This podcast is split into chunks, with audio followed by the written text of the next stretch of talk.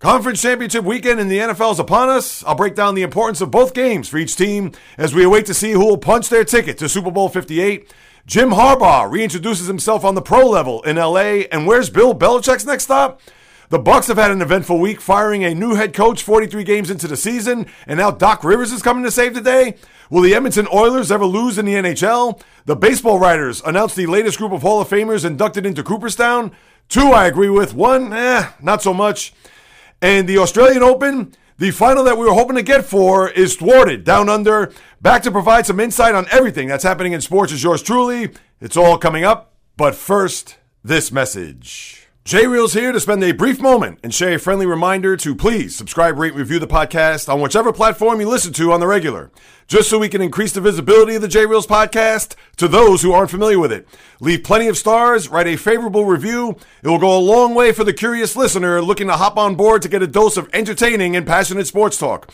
For the visually inclined, please subscribe to my YouTube channel at J Reels as I post daily shorts and weekly vlogs, not only delving into the world of sports, but follow me on my journey to take the podcast and channel to new heights as I provide an in-depth behind the scenes look at what it takes for yours truly to produce content on a day in, day out, week in, week out basis. It goes without saying how much I truly appreciate all of your support. And without further ado, the J Reels podcast begins in five, four, three, two, one. Let's get this sports podcast party started, all right?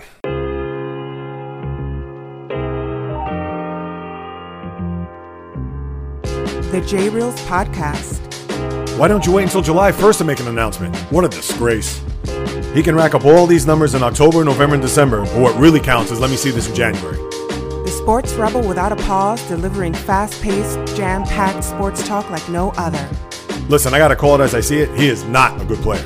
I'm sick and tired of having to deal with the disappointment of this franchise. When does it stop? And yes, another winter that I can sleep in peace. Coming correct, direct, and in full effect. Let's get it. This is the J Reels Podcast. Welcome aboard. What is happening, Michael people? Greetings. How are you? How's it going? How's everybody doing out there? What is the latest and greatest? Hope everybody's doing well, feeling fantastic, in excellent spirits. Another episode of Rapid Fire Passionate Sports Talk awaits. Glad to have you pass by to listen to it all as this is the J Reels podcast with your host, J Reels. For my first timers, welcome aboard. And for those who've been banging with me going back to the very beginning, somewhere in the middle or even as early as this past Monday, I welcome you guys and gals back. And we all anticipate Sunday, 3 o'clock. I know for many people, especially the football fan, they are chomping at the bit to see how this is all going to unfold between the hours of 3 p.m. and I'll say roughly 10, so seven hours that we could finally get into both of these games. I'm sure you've heard it all up until this point, and it's still a couple of days to go, depending on when you're listening to this. But they are two very intriguing games, two very fascinating games. Sometimes I like to get into the teams from a standpoint of the importance of what it means for these franchises. And we understand Kansas City's been here a million times, six straight conference championships. And you would think for them that this is no big deal, no sweat, win or lose. It's not going to make or break the organization or franchise. And I will unpack that a little bit from that standpoint. But to me, I look at the other three teams as the bigger story. And I'll start with the first game. I'll go with Baltimore for them in particular. And to me, it revolves around the quarterback. This is Lamar Jackson's time. We saw what he did in the second half against Houston. Again, that's the JV. It's a team that we would say surprisingly got to a postseason considering the collapse of the Jaguars, them winning that final game against Indianapolis in Indy and winning a division before having to go into the postseason with the new head coach and the rookie quarterback and beating the Browns the way they did and going to Baltimore with a 10 10 halftime score and thinking that maybe they could pull off an upset. That wasn't to be the case as we saw. And now they go off into the offseason with a lot of promise, a lot of hope for their future. So to put that aside, Baltimore squarely on this game, this means everything. The sun, moon, stars, galaxy for number eight. And if he performs well and the Ravens lose, people may not live with it, especially in that region, but they're going to look at it from a standpoint of Lamar Jackson delivered. He at least kept his team in the game, maybe had a lead throughout, didn't make the costly turnover, didn't have a stretch where he looked like he was confused or threw errant passes or an untimely interception. If they lose a 35 31 game, you could live with it. But if anything short of that comes through, whether it's him not being able to run the way he's accustomed to, where the Chiefs have snuffed out any opportunity for him to get in the open field. Obviously, they want to try to keep him in the pocket as much as they possibly can. You would think that they're going to incorporate a spy with Steve Spagnuolo and what he's been able to do throughout the course of his career, dating back to his days as a New York Giant defensive coordinator. But this is all squarely on him because it doesn't matter what that defense does. It's not as if they have a guy like Ray Lewis or even Ed Reed. We understand that they are, are a very good defense, and that's led by Roquan Smith, their linebacker. And yes, we could throw in Justin Madubuike, and we can throw in even a veteran like Kyle Van Noy, who's made a key contribution to this defense, as well as the Kyle Hamiltons of the world. And we could go through the whole defense. But to me, this is all about Lamar Jackson. And part of it is the coach, but he won a Super Bowl, what was it, 11 years ago. But that's a long time between drinks. And I even think for Harbaugh, it would be important for him to get back there as being one of the top coaches in the sport. Do I think he's maybe a top five coach? It's borderline. But if he does happen to win this game on Sunday with the pressure and not only that, but also with the prominence of his quarterback, if he's able to deliver and go toe to toe with number 15 on the other side, they have as good as any of a shot to win this game, get to a Super Bowl, and then we'll see who they face at that time. But how I look at Baltimore in this game, I've talked about how much they are a front running team. They want to play from ahead. They don't want to play from behind, or even if the game is tight late. Look at how that first half unfolded against the Texans to where they had a blunder there from the special teams where they let a 67 yard punt return tie the game. The offense sputtered there where the offensive line sprung holes. And even though, give credit to the Texans and their defensive coordinator for pretty much attacking Lamar Jackson in the pocket, blitzing him, which they normally don't do, and making him ineffective in that first half before they made adjustments and were able to take off there in the second half. But to me, how I'm going to look at Baltimore and how they're going to be able to navigate this game, as we all know, they're going to have to play from in front. If this is going to be anything like we saw in Buffalo on Sunday, to where the Bills, for two and a half quarters, it looked like they had the game in control, and then all of a sudden it went off the rails. And we saw the end result there walking out of Orchard Park with their heads hung low and another offseason to answer a bunch of questions. Could that be the case here for the Ravens? I think it's going to be a shootout. Anything less, I'd be surprised. Could it be 20 to 17? I think it could be. But Kansas City's defense, although it's a good defense, not a great defense, and although they made timely stops last week against Buffalo, they're certainly going to need to do that here again this week especially with the dual threat of Jackson and the weapons that they have there on offense, whether your name is Zay Flowers, Isaiah Likely, Odell Beckham Jr., chances are they may even get Mark Andrews back, which is Lamar Jackson's security blanket. But how I look at it, I could see this being a game that the first to get to 28 is going to win this game. Now, I could see this being similar to Buffalo 27 24, whatever, but I think this is going to be a wide open game. I could see this being a heavyweight bout, and it could come down to who has the ball last. Which then now translates to the other side with Kansas City. As odd as this is going to be to even think, let alone say, that the Kansas City Chiefs could be fast and loose. They have no pressure on them. And people could say, well, they're defending their title. If they go in there and stink up the place, it's going to look bad on Andy Reid. It's going to look bad on Patrick Mahomes. Well, when you look at this whole run by the coach and the quarterback, they've had one bad half that they could point to to say, yeah, that does not look good throughout the course of this run. And that's the second half of the championship game against the Bengals two years ago, to where they jumped out to a big lead. Remember, right before the half, instead of kicking a field goal, they tried to be cute with that screen pass to, I believe it was Tyreek Hill. And then what happened was is that they got the tackle there, Eli Apple, and then they weren't able to get any points out of that. To where the Bengals then had a big second half. Mahomes was unable to get his usual self, whether it's him getting his attack through the air or even at times trying to escape and get first downs.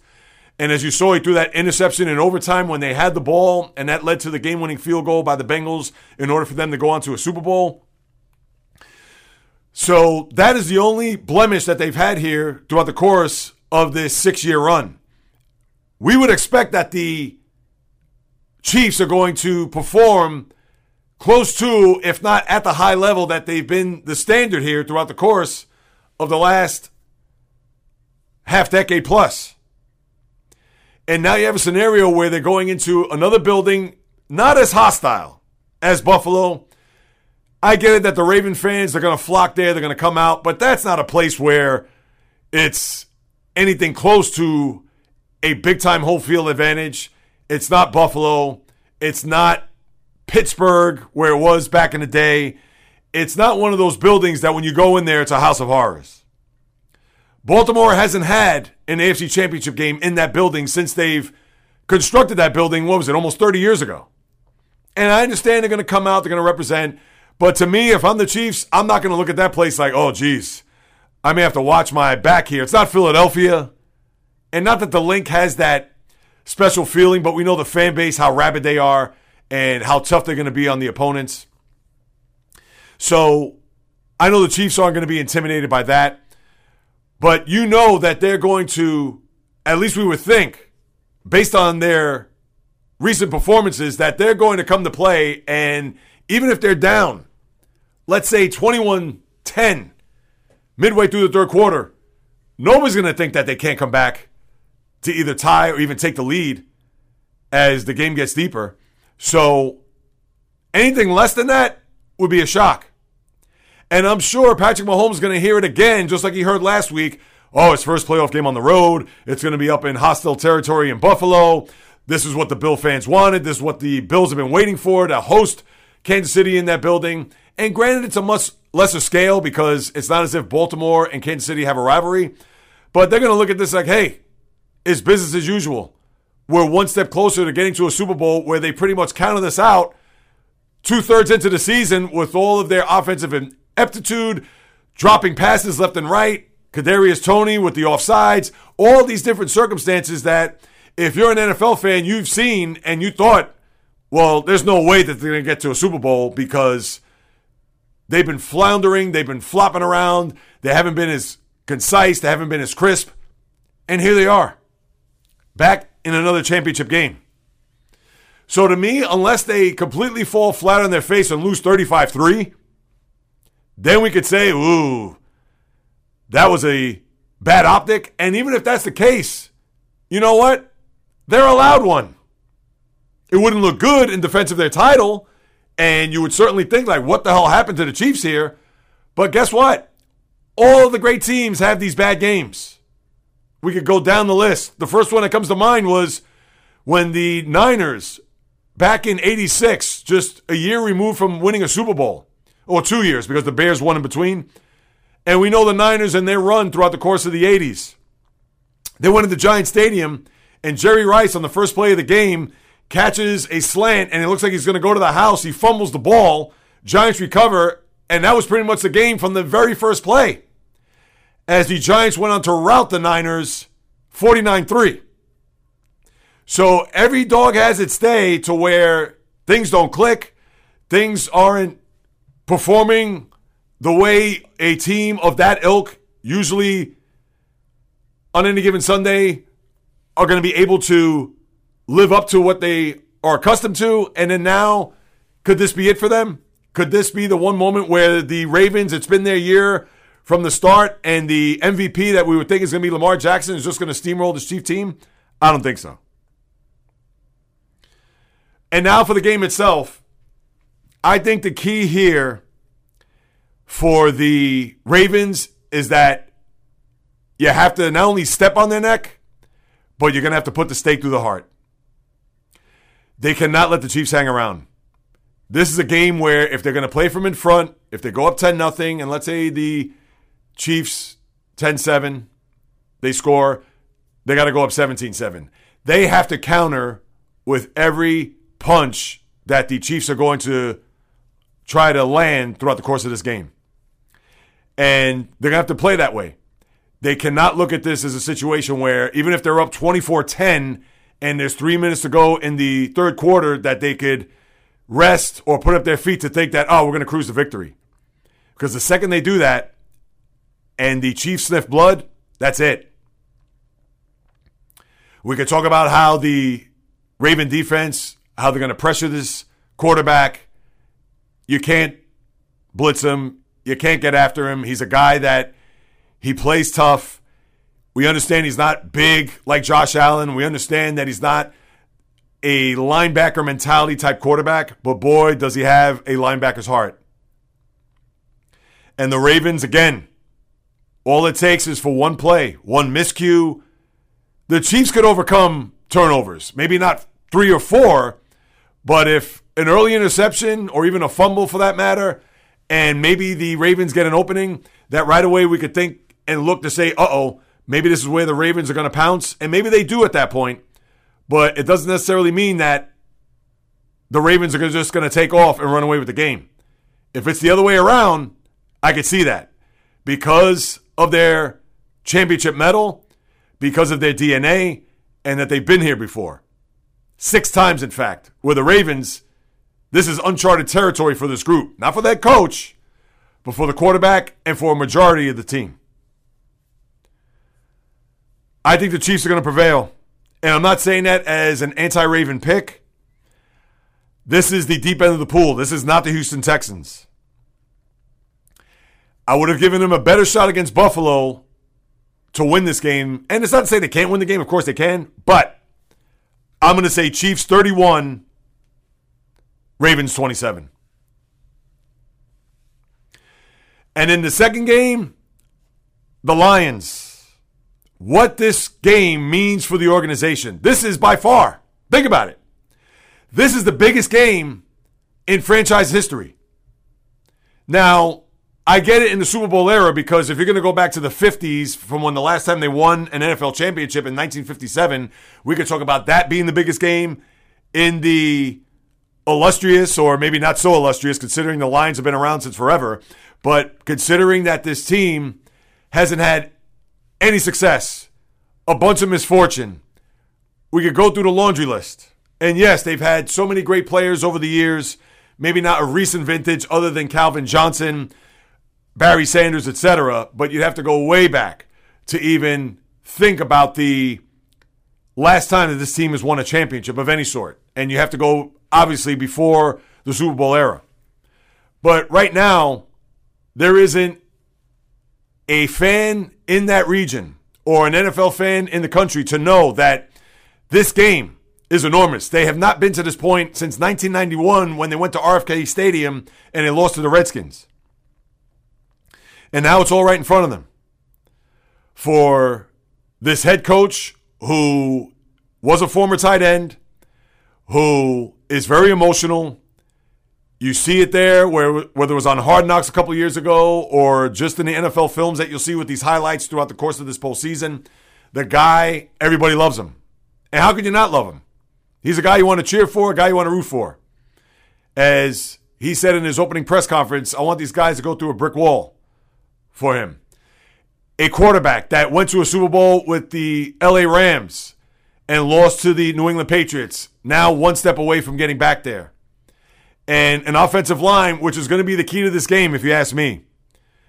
This offensive line, led by Frank Ragnow, Penei Sewell, they're going to be the anchor to see whether or not they're going to take this organization to heights that they've never seen. And we could talk about their offensive weapons, which are plenty. Guys like Amon-Ra St. Brown, who was an all pro this year. The running back in Jahmyr Gibbs, who was electric complemented by David Montgomery. We could look at their tight end, Sam Laporta, who's done big things this year. We could also look at the other guys on a lesser scale who have contributed, the Josh Reynolds of the world, and the collective unit, which may not overall be sexy, especially with the skill positions, but they've been able to do the job. And all that's left is 60 minutes to get to that holy grail, to get to Las Vegas to play in a Super Bowl. And then you have the Niners, who in recent vintage have either fallen short of getting to a Super Bowl or not winning a Super Bowl. This is their fourth conference championship in five years. And they've fallen short two of those times, whether it was in LA against the Rams. Obviously, they made it to the Super Bowl where they lost in Miami to the Kansas City Chiefs. And then you had another time where they fell short and were unable to get to the big dance. And it made you think that with Kyle Shanahan, who's had a lot of success in this league, whether as an offensive coordinator or even as a head coach, now is his time. He's got to get there. His team has been loaded all year. His team is arguably the best team in the sport. I get it. People in Baltimore are going to refute that. But I'm not going to say it's now or never, but you have to ask when. This is as good as an opportunity for them to get to a Super Bowl as they've had in the past. And as we know, they've gotten to a Super Bowl and fell short there, even with a 10 point lead against Patrick Mahomes. Sounds familiar? In a fourth quarter of a Super Bowl. Still came back and won. But now, let's see if they're able to beat a Lion team that may have destiny in their corner. And they're going to do everything possible to smack destiny down in order for them to win a conference, get to a Super Bowl, and win it. As for the game itself, to me, it's going to be in the trenches. How the line offensive line is going to stack against guys like Nick Bosa, Fred Warner. You know who the guys are. I don't have to tell you who the Niner defense, as stout as they are, although they're secondary, to me, I think you could throw on them. I know they have good players there. They don't have great players. They do have great players in their front seven, though. And how that offensive line is going to stack against that front. And then on the flip side of that is the defense for the Lions and a one Aidan Hutchinson. How I'm sure he's going to be double teamed, but being that pass rushing force, that game wrecker, similar to what we've seen in the Niners over the years. But now it's all on Hutchinson. And the reason why I say that is because when you're a number two pick overall and you're from the state of Michigan, went to college there, and now, of course, is a pro, this is his time to show the world that everyone's going to watch that he's going to be the next great up and coming player. And I don't want to put it all on him, but he's the anchor of that defense. And what is he going to do to slow down or even stop Brock Purdy? And I can't believe I'm saying it in that regard, but we all know if Purdy's going to be in a rhythm, if Purdy is going to be pitching and catching all day, that's going to spell curtains for the Lions and their defense. And I understand Deebo Samuel is 50 50 at this present moment with that shoulder injury. And when we look at the game against the Packers, granted, with all the weapons that they have, you have to think that Deebo Samuel is the quintessential piece to that puzzle because he's a Swiss Army knife. The guy can line up in the backfield, slot, or outside. And when your defensive coordinator, Aaron Glenn in this case for the Lions, you're going to be kept up all hours of the night to try to defend that. Because if you see him lined up all over the place, you're going to have to defend that, whether he's a decoy or not. And that's to go along with Brandon Aiyuk, with George Kittle, with their running backs too many weapons that they have there. And if Samuel's not going to play, that's not to say that the Niners are going to lose or they can't beat the Lions, but that's a huge piece that if he's not going to be flanked out right or if he's not going to be in any way, shape, or form on that field come Sunday at 6.30, then the Lions, Not to say that they can kick back and, oh, it's going to be a breeze, but that's one less problem they have to deal with. But as far as the game itself, I think this is going to be a tough task for the Lions based on the performance of what we saw with the Niners there Saturday night against the Packers. I can't see them putting up two back to back clunkers and escaping with a victory. I could see them playing from in front. I could see them being crisp. I could see them jumping out to a big lead. When I say big lead, you know, 14 nothing. Would I be shocked if it's 28 6 at the half? I can't say I would. The Niners have been a machine all year. And mind you, these are two games that this is the first time they're meeting this year. This is not a sequel. So this is at least refreshing to know that we're going to see both championship games, these teams meeting up for the first time this year. But I really think, although Jared Goff, who the Niner defense is familiar with with his days in LA, and even though Goff has been successful in a championship setting when it comes to the conference, I think they're going to fall short. I could see them making some runs. I could even see them hanging in the game. But when it's all said and done, I think it's Niners 30, Lions 20. And as far as the coaches, Jim Harbaugh introduced in LA as the Charger head coach, and that is a good plus, not only for that organization, but for the league, because the Chargers, as we know, that's not a home field playing at SoFi. When you think of that building, you think more of the Rams, maybe because they won recently and because they have a history in LA when they moved back there. What was it, in 2016? But the Chargers, they have no connection to LA. I know they had the three years where they played in Carson before moving up a few miles to play in SoFi. And now you would think that they're going to have an identity, and it starts with the head coach.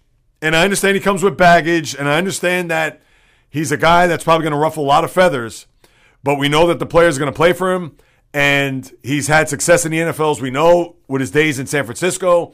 And now that he's going to be in LA, the spotlight is going to be squarely on him to produce with that quarterback in the one Justin Herbert and with a veteran defense. And who knows what's going to happen this offseason if there's going to be some movement there when it comes to guys like Khalil Mack or even Derwin James, who we know that has been in and out of the lineup throughout the course of his career with injury, but he does add some oomph there. And the Spanos family, as we know, has been cheap from the beginning of time. And even though they've had coaches like Marty Schottenheimer and they've had a little bit of a success, but we all know that they've been not as snake bit as the Bills, the Vikings, the Cleveland Browns, or even the Lions, minus this year. But the Chargers have, have had moments where they've had big time years, but they've just imploded in the postseason. And now with Harbaugh part of the mix there, you would think that that's going to go a long way for them to have any success. Five years, don't know what the terms are of his contract, but you would think maybe not in year one, but certainly, and who knows? I'm sure the expectations in year one are going to be huge. But we're going to have to wait and see how this roster is going to be built here under the new coach. But you would think with this five year plan, there's going to be a lot of success there in SoFi, and I'm not even talking about the Ram team. So we'll have to wait and see on that. And where's Bill Belichick going? Atlanta, a second interview? Okay, fine, but nothing has really come out of the ATL as far as whether or not they found their guy.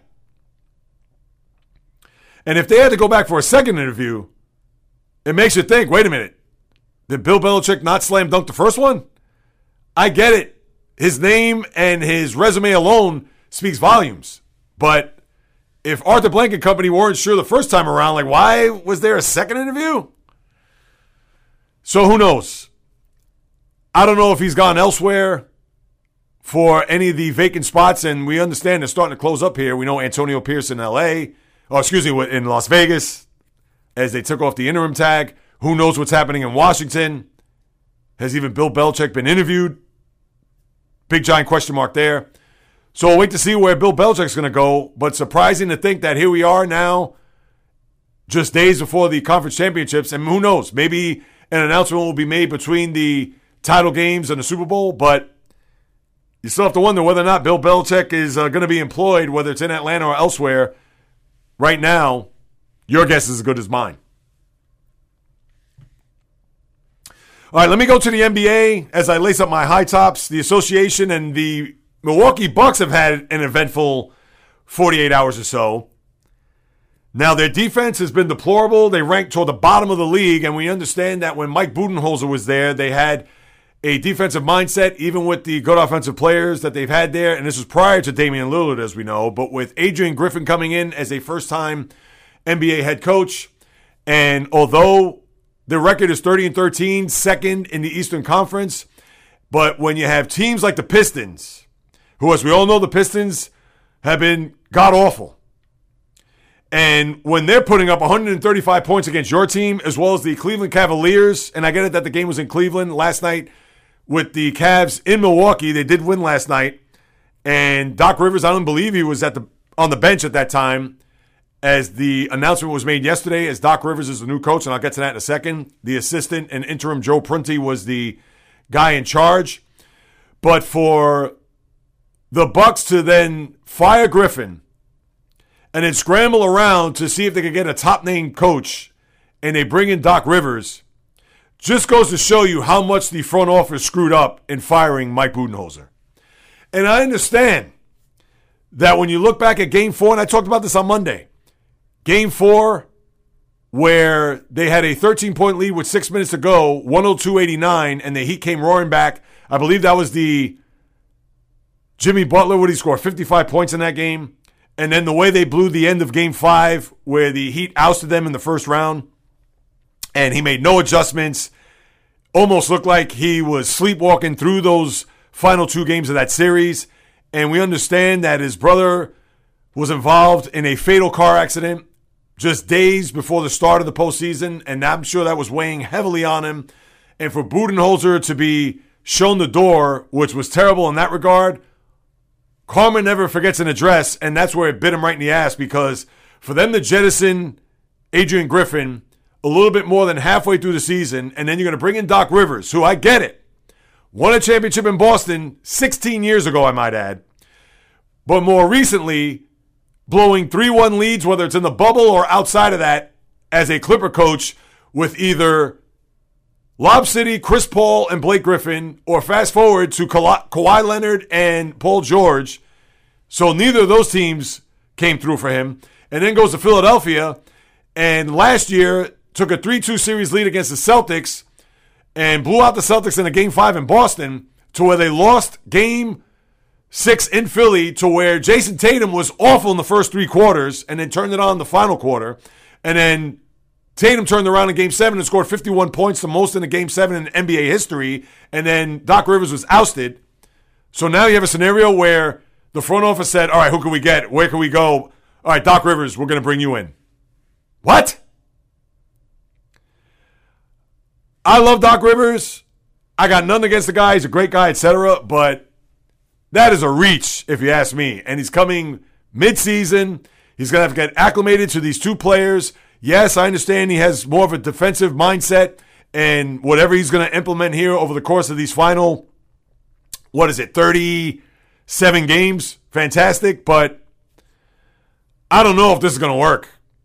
And I'm sure he signed for the rest of this year. Obviously, it's not a multi year deal, but if this isn't a band aid over a situation that, unlike every, anything I've ever seen, then I don't know what is. To me, this is desperation because I get it. You have the two big pieces there in Giannis and Damian Lillard. It's championship and even conference final or bust, as we know.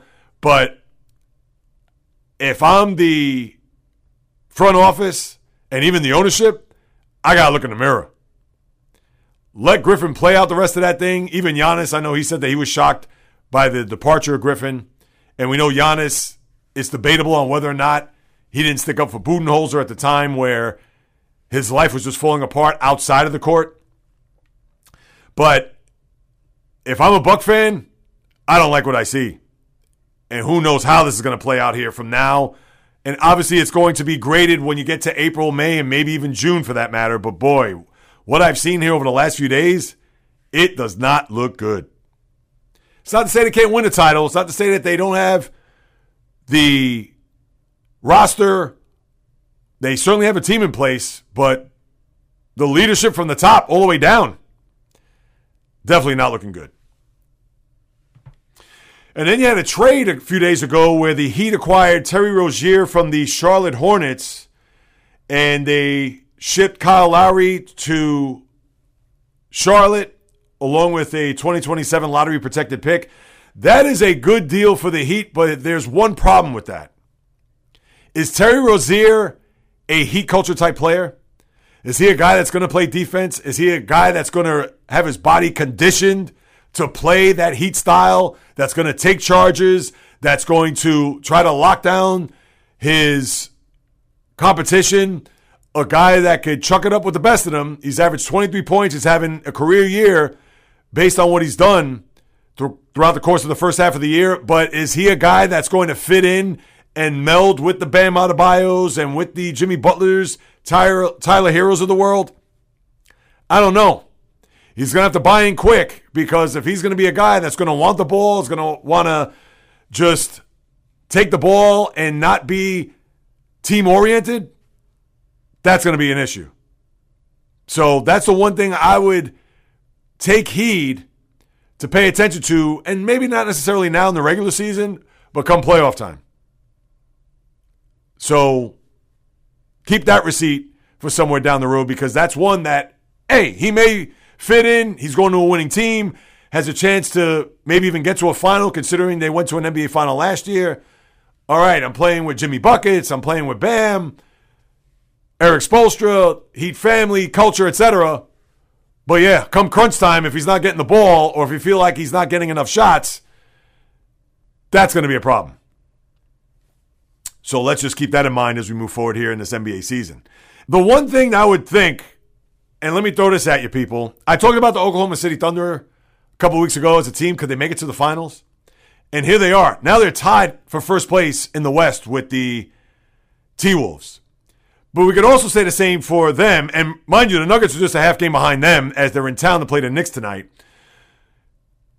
Those three teams are 31 and 13, OKC and Minnesota, followed by Denver at 31 and 14.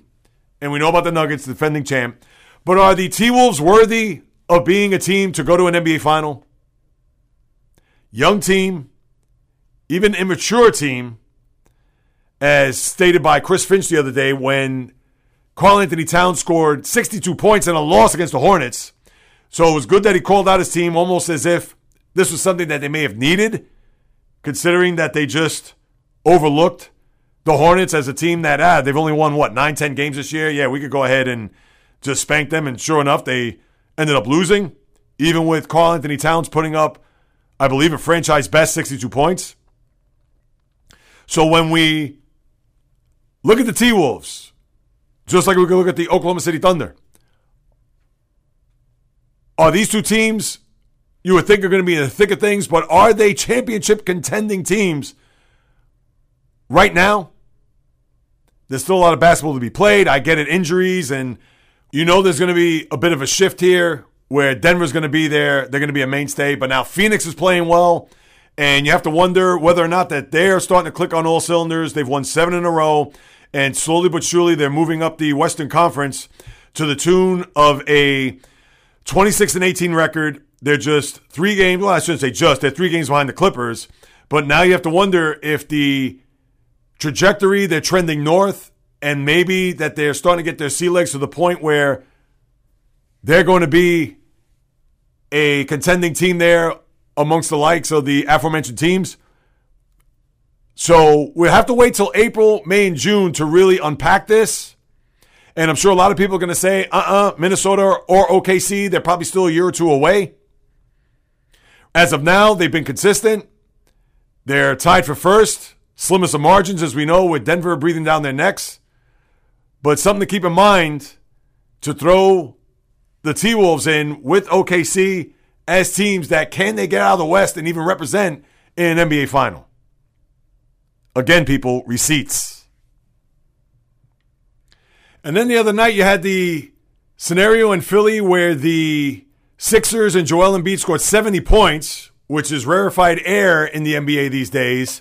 And I believe he did it on the night of the anniversary of Kobe's 81. Now, I get it that there's no correlation or connection, unless you want to say Kobe being from Philly, Lower Merion High School, etc. But for Embiid, 70, 18, and 5, I think it was a number, well, those numbers weren't anything close to what we've seen in quite some time, even going back to the days of Wilt Chamberlain and the Sixers looking at that as the all time record for most points scored in a game. But then a lot of people remember Wilt when he scored his 100.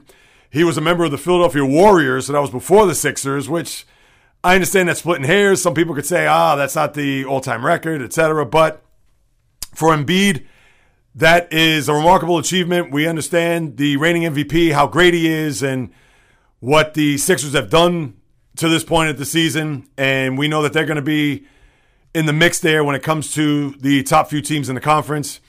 But besides that, and even with Cleveland, they had that long winning streak snapped yesterday, as I mentioned by the Bucks. They had won eight in a row and were riding high. But the Eastern Conference, as competitive as it is, especially in the middle portion, Celtics currently have a three-game lead over the Bucks in the East, and then Philly's just a game behind Milwaukee, where you have Cleveland, the Knicks, both relatively tied. I mean, they're both percentage points ahead. Cleveland over the Knicks sounds familiar. That was your first round series last year. Cavs 26 16, Knicks 27 17. Then you have Heat, Pacers, both with the same record, but Miami is the sixth seed. So it's going to be contested there. How this all unfolds, of course, we will keep our fingers on the pulse on that. And then, like I mentioned, with the Suns playing well, and you wonder that if this is going to be their time to click, for their time to inch closer to the top of the conference. Wondering if OKC or Minnesota will they take a back seat or come back to the pack, if you will, considering that they have still played well above anybody could ever imagine or expect.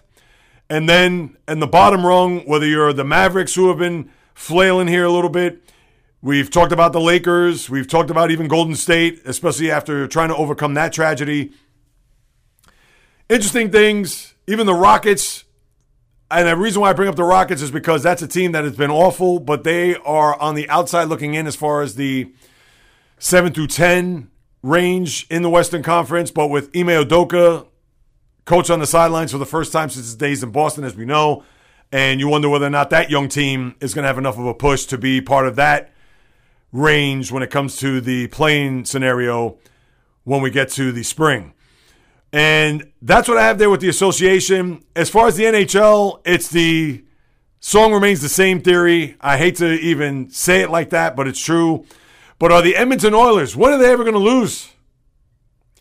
They've now won 14 in a row, riding high. Talk about clicking on all cylinders. But here's the thing even with the new coach and even with them playing at a torrid clip, it all boils down to what are they going to do in the spring? What's going to happen April, May, and June. We know who the cast of characters are. We know the type of firepower that they have on that team. Defensively, bit more of an upgrade over the years. Goaltender, shaky at best, but I understand if that goalie is hot, come April, May, they could go a long way. But we could talk so much in depth about the way they played, how they've been able to turn their season around. But even with their 14 game winning streak, on top of them winning an eight game streak earlier in the year, this is after starting the season 2 10 and 0. And as I mentioned on Monday, and I feel like last Thursday and the Monday before that, this team is still in third place. You would have thought that with this winning streak, they'd be, oh, they got to be just a few points behind the top spot in the division. That is not the case because the Canucks, as I talked about, they have been playing well above their heads, 69 points, the most in the sport. And even though the Canucks, maybe not a lot of people will think that they'll be there when it's all said and done as far as representing the Western Conference in a Stanley Cup final. But Edmonton will continue to monitor their progress and to see how far they go because the one thing that is left for Connor McDavid more so him than anybody else. I understand Leon Draisaitl and a few other guys on the team, but more so for Connor McDavid. And I get it. He is still in the prime of his career. Hasn't even approached those prime years from whatever, 28 to 32. But considering all the hardware that he's received from an individual basis and how he's been able to take home MVPs and scoring titles, etc. What's missing is that Stanley Cup. And we get it that with Alexander Ovechkin, it took him a long time to finally get to that mountaintop. A lot of heartache in the postseason. We could go through the laundry list of brutal losses to the Penguins, down 3 1 to the Canadiens, who were an eight seed in 2010. We could go through it all. But he finally got that championship in 2018 when they beat the Vegas Golden Knights. That's all that's left for Connor McDavid. And that's why they're the focal point, considering that this winning streak and how it's reached 14, how they've been able to get themselves back into the mix there, considering that they were at the bottom of the Pacific Division. And now we'll have to see. Of course, the streak is going to end at some point, but can they continue to play on this consistent level to get closer and better standing in the division to where they don't have to worry about the wild card, that they can maybe battle for two seed, or maybe even, depending on how Vancouver's going to play here, you would think that they're going to come back to the pack a little bit. So, to me, that's one fascinating story. I understand that's not all of the NHL. There's a lot of other storylines that we could get into. Obviously, the aforementioned Canucks, even the Winnipeg Jets for that matter. We could talk about Colorado, where Nathan MacKinnon had a four goal performance, his second one this year. What was it, last night? And we know that the Avalanche, Winnipeg, even the Dallas Stars, making it to a conference final last year, you can't discount the defending champs. It is going to be hotly contested. And I haven't even talked about the teams in the East. So we will continue to see how this is all going to unfold. The All Star break is not until next weekend, not this one. So even though the slog of the NHL season, as we still skate around in circles just to get to the trade deadline, well, to the All Star break first and the trade deadline, which I believe is usually the first week of March. And then obviously, once we get into spring, past the tournament, and into April, we could finally exhale and say, all right, let's see where the chips fall. Let's get to all the matchups and see where the road to the Stanley Cup final will lie. And I know you had this other story, which I haven't really perused fully, but for whatever the reason, there's another case, as we saw with the Blackhawks a few years ago, with Joe Quenneville, with the trainer back in the early 2010s with one of their players. But you have five NHL players on leave amid this sexual assault inquiry. Now, they were part of this World Junior team back in 2018, and I guess they're going to not face any charges, but maybe there's going to be accounts of these guys, whether your name is Mike McLeod, Cal Foote, who both play for the Devils, Carter Hart, the goalie of the Flyers, Dillon Dubé, I believe it's Dubé if you pronounce it, or Doobie, of Calgary, and then also involves a former NHL player who's now currently playing in Europe. But the reasons for these guys to be on leave, whether that means that there's going to be an account of these particular players based on this accusation of an investigation that was launched a couple of years ago that this woman said that she was assaulted by eight members of the 2018 World Junior team. And with these five guys, who knows what's going to come out of this? So, something that we may have to keep in mind as how these players and what's going to. I don't know if there's going to be any jail time that's going to be faced or sentencing. I'm sure the process has begun. But how this is going to impact their current teams, we'll have to wait and see. But just another ugly mark in a sport that's had him, even going back to Sheldon Kennedy. Look him up when he was with the Red Wings, but this is when he was playing on his junior team back when he was a teenager. And now he had to deal with sexual assault from his coach at that time. This one, I understand it's different because it involves players and a woman based on these allegations going back now six years ago. So we'll have to wait and see how that's going to transpire as we move it along here. A Couple of quickies before I wrap up. With the tennis, Carlos Alcaraz out, which certainly puts a little bit of a cloud, and that's not to knock Daniil Medvedev by any stretch, but a lot of people were hoping to get an Alcaraz Djokovic final there down under. That's not going to happen. And then you have Coco Gauff, was just eliminated by Aryna Sabalenka. Now, Sabalenka looks like she's going to have a clear path to win an Australian Open, so that's something we'll have to keep in mind here as we go into the weekend, the final days of this tournament, and we'll recap this all on Monday. But Medvedev, who ended up beating Alcaraz, won the first two sets. The tiebreaker went to Alcaraz, but then Medvedev was able to regroup and was able to put him away in a fourth and final set. So Alcaraz, after that Wimbledon victory last year, falls short at the U.S. Open, falls short here at the Australian. Now we're going to wait to see until spring at the French to see whether or not we will have a clash of the Titans between the young Alcaraz and the old, venerable Novak Djokovic. And then to see Gauff go down I get it. It wasn't in a championship final, but we knew that Sabalenka and Gauff were going to meet up at some point. And as we saw there, Sabalenka got the best of Gauff, which would have been nice to see considering she won the U.S. Open last year.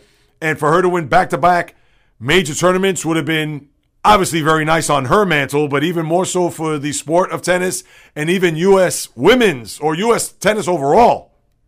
When you think about it, because as we all know, U.S. tennis is somewhere out to sea, and I'll say that nicely.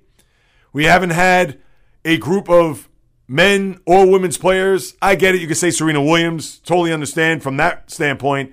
But to have the stream of consciousness for the sports fan here in this country to say, oh, I could hang my hat on this guy or this gal and be able to follow them throughout the course of these major tournaments year in and year out. But with Gauff out, and Sabalenka, who's going to play Zheng Qinwen for the final there on Saturday. And Jinwen, I don't know anything about. I have to say, hand raised high in the air. But she's made it here to a final. And Sabalenka, who has been down this road before, you would think that she's going to be heavily favored to win the women's side of this tournament. And then on the men's, to me, I think it's going to be Djokovic. He's going to smell it. Now, he could lose. I'm not trying to say it's an automatic, it's a shoe in slam dunk, but you would think that when it's all said and done, we're going to see Djokovic win another Australian Open, which I believe he's already won 10 of these. So this is his tournament, the first one of the year, and Monday we'll recap it all and get that one under our belts. And then finally, with Major League Baseball, you had the writers enshrine these three players into the hall Adrian Beltre, Joe Mauer, Todd Helton. The guys on the outside looking in, Gary Sheffield and Billy Wagner, who was that close. I believe he got 73% of the vote. And for Wagner, I believe he has one. Yes, I believe he has another year or two left of eligibility. So you think he's going to get in? I don't think he's a Hall of Famer in my eyes. I know he was a reliever for several teams most notably the Astros and even the Mets there. But remember, he in the postseason that year was awful, and his career in the postseason, in 11 innings, he's given up 21 hits and his ERA is over 10. That is not Hall of Fame worthy. And I get it. He had that wicked slider to go with a fastball that reached 100 and was a dominant closer in the regular season. But closers, you have to also back it up, if you're fortunate, come playoff time. All you got to do is look at guys like Bruce Sutter, Rollie Fingers. Obviously, the platinum standard is Mariano. And can you say Billy Wagner is in the company of those guys? Not my eyes. Sheffield got 70, excuse me, 63% of the vote in his last year of eligibility. Now, the next time that he could be up for the Hall of Fame would be the contemporary committee, which I believe will be as early as next year. So who knows? Sheff may get in that way. But with his connection with steroids, and even though the one time that he got caught with the cream in training with Barry Bonds many years ago. That may put a black mark on him, but you would think at 63.9, you need 75% of the vote. He's that close to getting in, so maybe his contemporaries will usher him into the hall when it's all said and done. Then you had Andruw Jones at 61, Carlos Beltran 57. Jones, to me, one of the great defensive center fielders that I've seen play. To me, Ken Griffey Jr., as far as me being alive, he was the best. But Andruw Jones does not take a backseat defensively when it comes to patrolling center field. But he falls short in my eyes when it comes to his numbers 254 lifetime batting average. I get it. He hit 50 home runs one time and he has well more than 400 home runs in his career, but he's not a Hall of Famer. And Beltran just falls a tad bit short in my eyes, although a dominant postseason player, but never won an MVP. I believe he was in the top 10 a few times, but still never reached being the best player in his league at any point.